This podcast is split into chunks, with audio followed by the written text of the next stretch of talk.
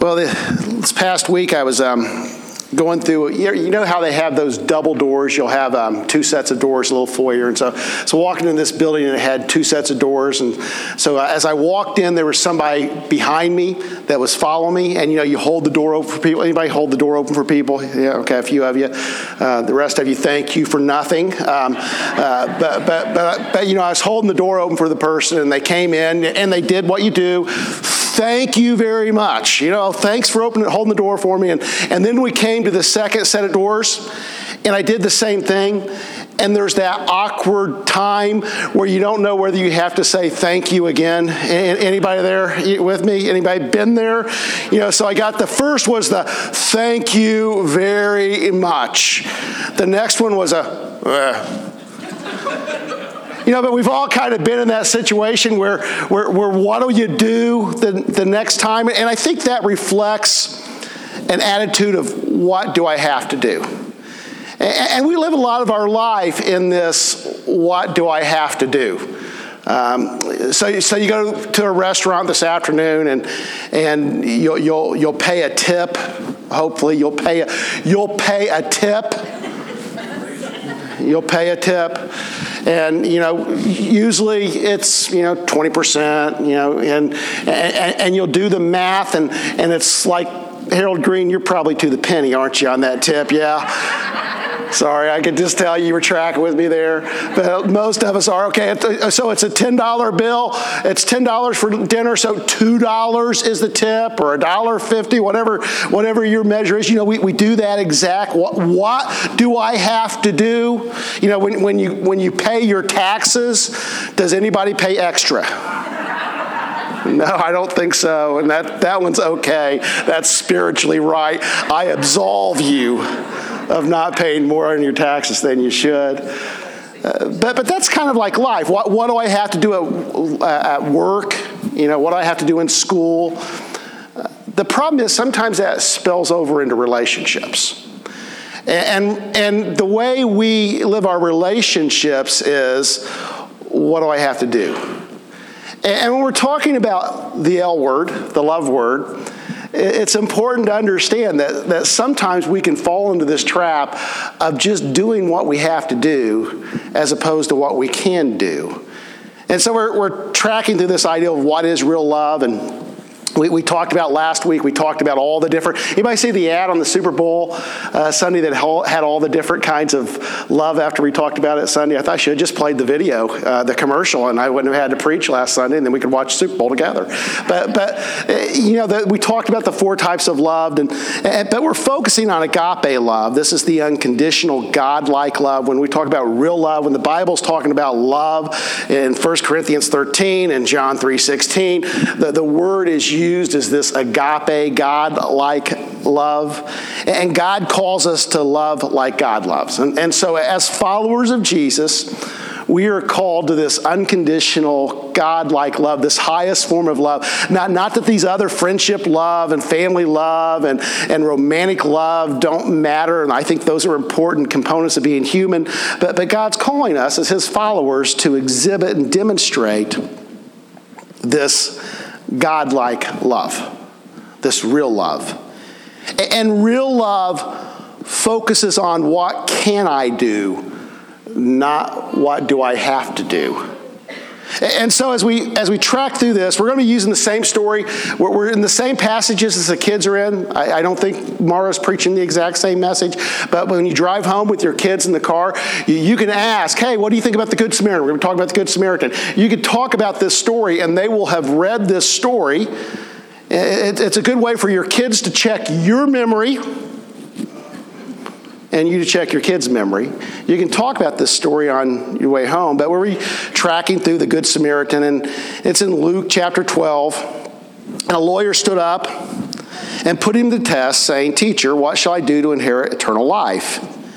And Jesus, he said to him, What is written in the law? How does it read to you? And he answered, You shall love the Lord your God with all your heart, and with all your soul, and with all your strength, with all your mind, and your neighbor as yourself. And he, Jesus, said to him, the lawyer, You have answered correctly. Do this, and you will live. But wishing to justify himself, he said to Jesus, And who is my neighbor?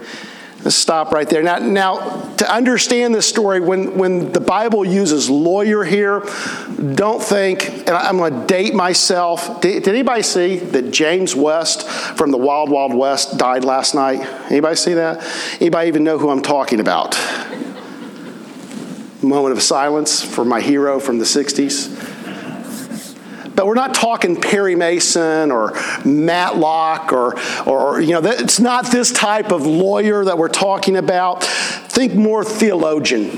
Uh, when we talk about a lawyer, this is somebody that was an expert in the Jewish law, the Torah. He, he knew he knew the biblical text, the Old Testament text, backwards and forwards. As a matter of fact, it wouldn't have been unusual for a guy like this to have memorized large chunks, if not almost all, of the Old Testament. And they came from different walks of life. So some of these guys were priests, some weren't. Some were Levites, some weren't. And they began young. They, they became students of a rabbi or a teacher or a scribe or a lawyer and they would go through years and years of training to get that title. Uh, eventually, to get this place where they'd be ordained, an ordained scribe, an ordained elder, an ordained rabbi, teacher, and they could render decisions based on the law.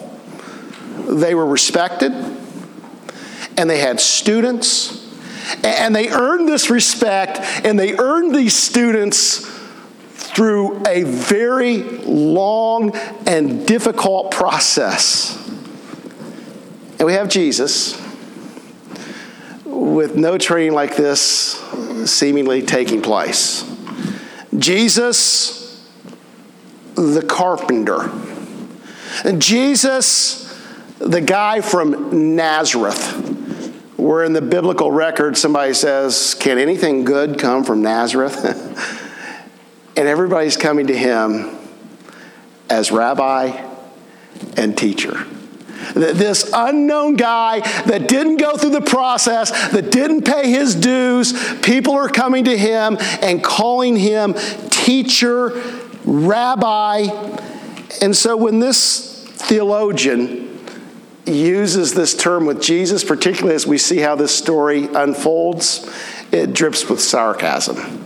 Hey, teacher. You know, there, there's not really a lot of respect for Jesus in this question. It looks like respect, but what it mainly looks like is I'm going to try to trip you up. I'm going to try to show to the crowds that you really don't know anything, and I'm going to twist your words, and you're in for an argument and a conversation that's going to put you in your place and send you back to Nazareth. What shall I do to inherit eternal life? That's an interesting question.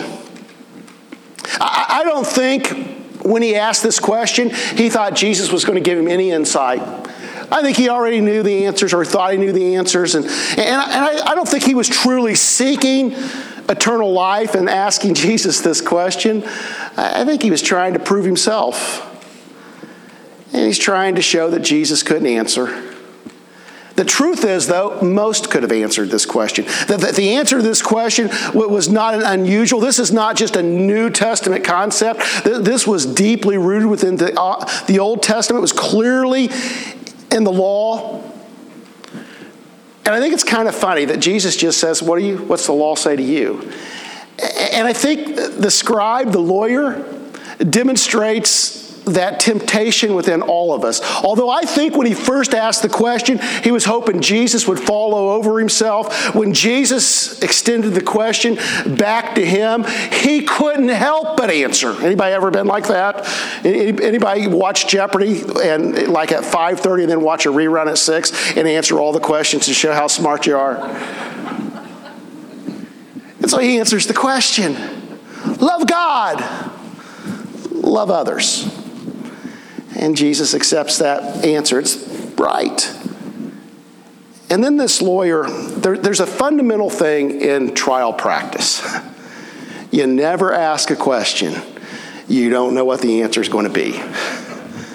Or, at least you've had depositions, or there's written statements, and there's opportunities for, for some weird answer for you to impeach, not like, you know, but to, to show that they said something different earlier. Sorry, I used that language today. Too soon? Everybody's awkward now.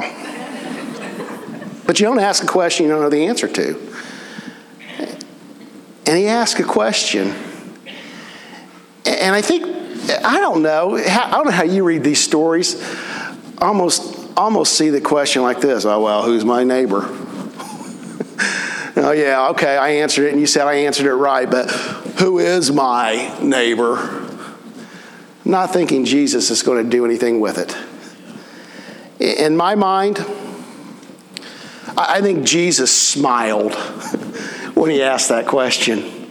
I think that's where Jesus wanted to go. Jesus wanted to get to, to the issue, and I think the scribe, the lawyer, asked that question, and I could just see a smile come to Jesus' face because he was going to get to the real issue that the, the, the lawyer was getting to. See, the lawyer lived in what do I have to do? And God's call was to live in what can I do? And Jesus was going to tell a little story. And next month, our, our series are going to be all little stories. And these little stories, you can find big truths. And, you know, we're going to look at a bunch of parables of Jesus next month. And I'm excited about that. But, but with a little story, Jesus contradicts, expands, changes this scribe's, this lawyer's perspective. See, see, his perspective is how can I scrape by and make it into heaven? That's the wrong question, folks. The, the, the wrong question is not, what do I have to do? But how can I live in a way that's natural and consistent with how God lives and moves, so that when I make it to heaven, heaven will be natural, not unnatural. And the invitation is not to scrape by, but to, to sprint in the question is not who can I exclude, but who can I include? You know, in our culture, it's what prayer do I have to say? How much tithe do I have to give? What, what doctrine, what set of beliefs do I have to have? What kind of church membership? Is it a special church membership? How much do I have to serve? If I do one Saturday a month, is that enough? God invites us to go all in and not just barely make it into heaven. That that's your invitation. God's invitation is not, hey, let me let, us scrape by so that, that that you barely make it in. But God's invitation is just to give him our all and go all in and just live full out for him. And then Jesus tells the parable of the Good Samaritan. And, and this, this phrase, Good Samaritan, it, it's interesting that this phrase is so, uh, so such an important part in our culture. You know, you could, you could use this phrase. Somebody could never read the Bible and you can say, oh, well, somebody had a flat tire and I stopped and I was a good Samaritan. And they'd understand exactly what you meant. You know, you, you go to hospitals that are called Good Samaritan hospitals. You know, there's, there's laws in our system, good Samaritan laws that protect people that stop and help. And so this phrase that Jesus uses becomes a phrase that's rich in our culture. Jesus replied and said, A man was going down from Jerusalem to Jericho and fell among robbers, and they stripped him and beat him and went away, leaving him half dead. Now, now the road that Jesus is referring to is a dangerous road. As, as a matter of fact, some would refer to it as the way of blood. And robbers would lie in wait. They would hide and wait for a traveler because they assumed the traveler would have some money, and they would do just what they did to this man and take all his resources. And so this isn't an uncommon, Jesus isn't talking about something that's uncommon. This, this would have been something common to see. By chance, a priest was going down on that road, and we saw him. He passed by on the other side. Likewise, a Levi also, when he came to the place and saw him, he passed by on the other side. Now, uh, to, to me, when I read Jesus, I, I think Jesus is hilarious. I, I, think he tells stories, and I, I think there's really funny elements in the stories of Jesus. I mean, I, I know we hear it with like pipe organ, but I think there's people giggling in the audience. Because Jesus is talking about priests and Levites, and probably this lawyer's face turned a little bit red because he may have fit in one of those categories. I mean, Jesus was like saying, hey, and you walked right by him.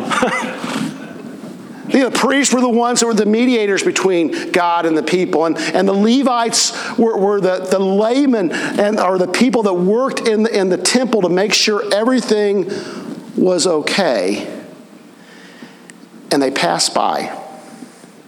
They crossed the street not to get too close to this guy. In that crowd,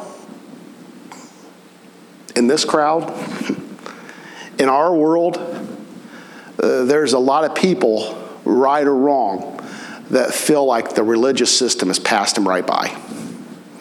That they've been broken and hurt, and the church has just went right by. And so when Jesus said this, these crowds that were resonating with him, were drawn to him, they resonated with people that were charged with caring for them that they didn't feel like they cared for them at all. And this parable reflects that. So the question is, why did they pass by? And you know, I wrote that in my notes, but I think the better question is when we're, when we're reading this parable, let's not just look at them, let's look at ourselves. Why would you pass by?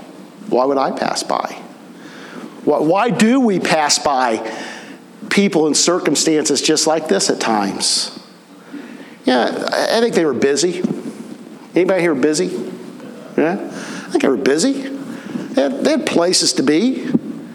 Uh, you know, I, the, the, priest had to get to the temple, and the, the Levite had jobs there. They had families. They, you know, they, they, they were working a lot of hours. So, so legitimately, they, they, they were busy, and I think they were really busy. I don't think it was fake busy. Are you really busy or fake busy, right? Yeah, they're like you. So legitimately, they could say, okay, well, I've got this to do, and someone else will take care of him. Maybe they thought it was too late. They looked at him and he was bloody and he was naked and he was bleeding, and, and uh, they thought, well, he's probably already dead. You know, this isn't, a, what can I do?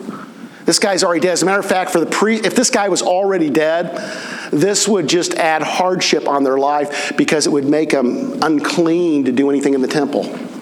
So, so they couldn't even do their job. If I, if I go over and help this guy and he's dead, that's going to be two weeks I'm out, or however long.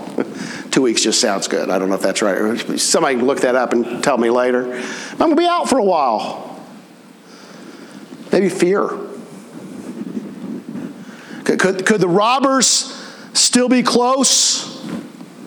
You know, maybe they're still behind those rocks, and, and this is just a ploy. And if they could get me over there, they're going to rob me. Hopefully, they didn't think this, but they could have. I, I've thought things like this. Well, his own stupid fault. Anybody else ever think that? Just me? Okay, make me feel guilty. That's should have been more careful. I mean, when you live like that and you walk in these places, this is what happens to you. Maybe the priest saw the Levite and thought, well, there's the Levite behind me. He'll take care of him. And the problem is, the Levite saw the priest. Sounds like a joke, doesn't it? Levite saw the priest and so, if he doesn't help him, why should I help him? You know, leadership leads, by the way. Pe- people watch what we do. And, and so neither of them stopped. I think all these things are marked by indifference. Indifference is antithetical to love, to real love.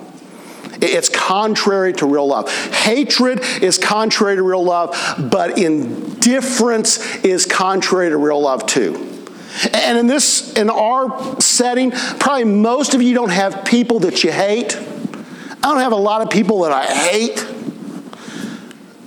But can I be honest enough to say there's times I practice indifference and I justify indifference with my schedule? Most of the time, we resist real love not through hate, but through indifference. But a Samaritan who was on a journey, he was busy too, came upon him, and when he saw him, he felt compassion. Saw him. Real love begins with seeing, really seeing. Well, what, what did the priest and the Levite see? They, they saw danger, they saw inconvenience, they saw someone else's problem. But the Samaritan really seeing leads to compassion. You know, interesting, this is the same phrase that the biblical text used with reference to Jesus when he sees a crowd. Jesus sees the crowds and he's moved with compassion. And it's, it's this gut wrenching movement of compassion. You ever have something happen to you that you feel it in here? You know, you're feeling for somebody else, so it hurts, you hurt so bad for somebody else, you feel it in your gut. That's the kind of compassion. It's a compassion that's gut wrenching and it moved them. Yeah, I think the priest and the Levite saw him. Otherwise, they wouldn't have went to the other side of the street. Can I go back to something earlier that I said? I, believe probably in this there is a there is a sense that both the priest and the Levite could have thought it was his own fault. He shouldn't have been here, right? What's ridiculous is they were in the same location. But isn't it true that sometimes we will justify someone else's uh, bad luck and, and, and support it by the fact that we've got good luck. Can I give you a phrase, a good Samaritan perspective? And, put it up on the screen. I think it's the next one. I think it's the next one. There. Uh, that, that's a little phrase that I think all of us should learn. Can we say that together? There, but for the grace of God, go I. You know, I think that's the perspective of the Samaritan, that the Samaritan saw the wounded, bleeding man on the side of the road and he goes, Oh, there but for the grace of God goes I. And the truth is that oftentimes we think we're immune to these things, that we're beyond these things. But, folks, we live in a world where the bad can happen to all of us. And I hope when bad things happen to me, I have a Samaritan passing by and not a religious person that's indifference, indifferent to my difficulties. And the Samaritan came to him and bandaged up his wounds, pouring oil and wine on them, and he put him on his own beast and brought him to an inn and took care of him. On the next day, he took out two denarii and gave them to the innkeeper and said, Take care of him. And whatever more you spend, when I return, I will repay you. So we've talked about really seeing, and we've talked about real compassion, and real love moves us to action. Cost him something. He, he pays of his resources. He, he pays in the present, and there's this future resource that he's going to give up. He gives away time, there's risk. He gives him two denarii. Two denarii is, in essence, a denarii was, in essence, a day's wages. I did some calculation. I, the average wage in Columbus, Ohio is, I believe, right around $50,000 a year. So that means that in, in Columbus area, average, people average about $133 a day. So, so this is about, imagine that you gave $250. so I want everybody to take $250 out. Now, uh, that, that would have been a slick offering, wouldn't it, there? 250 bucks. Can, can we all acknowledge that $250 is not, a, is not chump change. I don't think I've ever used that phrase before, but it's kind of a cool phrase. It's not a little bit, but it's not, it's not going to break the bank, right? He's not mortgaging his future. And so when we talk about this, I think sometimes we get this idea that real love looks at what it can do with as, as if there's no limits to that, that we just have to give everything. As a matter of fact, in 1 Corinthians 13, what it says, you can give everything, but if you don't have real love, so I think real love is this practical. It, it costs something, but I don't think God's calling us to give everything. Does that make any sense? There's a cost here. There's a price. It's significant, but there's still boundaries in the Samaritan's life. He's not saying, hey, take everything I have and give it to this man. But he's paying a cost to carry. See, enabling behavior is not love. Love is not meant to tear down. Real love builds up both the giver and the recipient. Real love is, is, relational. And so, if in a real love circumstance you are being completely depleted and torn down, I would challenge whether that's real love and not enabling. And see, I think that's the balance that we've got to see here. That God calls us to a love that builds a relationship up between you and that person without depleting your personhood. Jesus says, Which of these three do you think would be a good neighbor, would prove to be a neighbor to the man who fell into the robber's hands? And he said, The one who showed mercy toward him. Then Jesus said, Go and do the same. Go and do the same. You know, last series in, in December, we preached out of Micah. And, and the phrase, and I'm, Amy talked about let justice roll. And I, I still can't get over the phrase do justice, produce justice. I got to tell you, it, it's, still, it's still tearing me up. I don't want to talk about justice more than produce justice. And I don't want to talk about love more than do love. You know, I don't want to be a people who love, love, love, love, and then go home and just sit on my chair.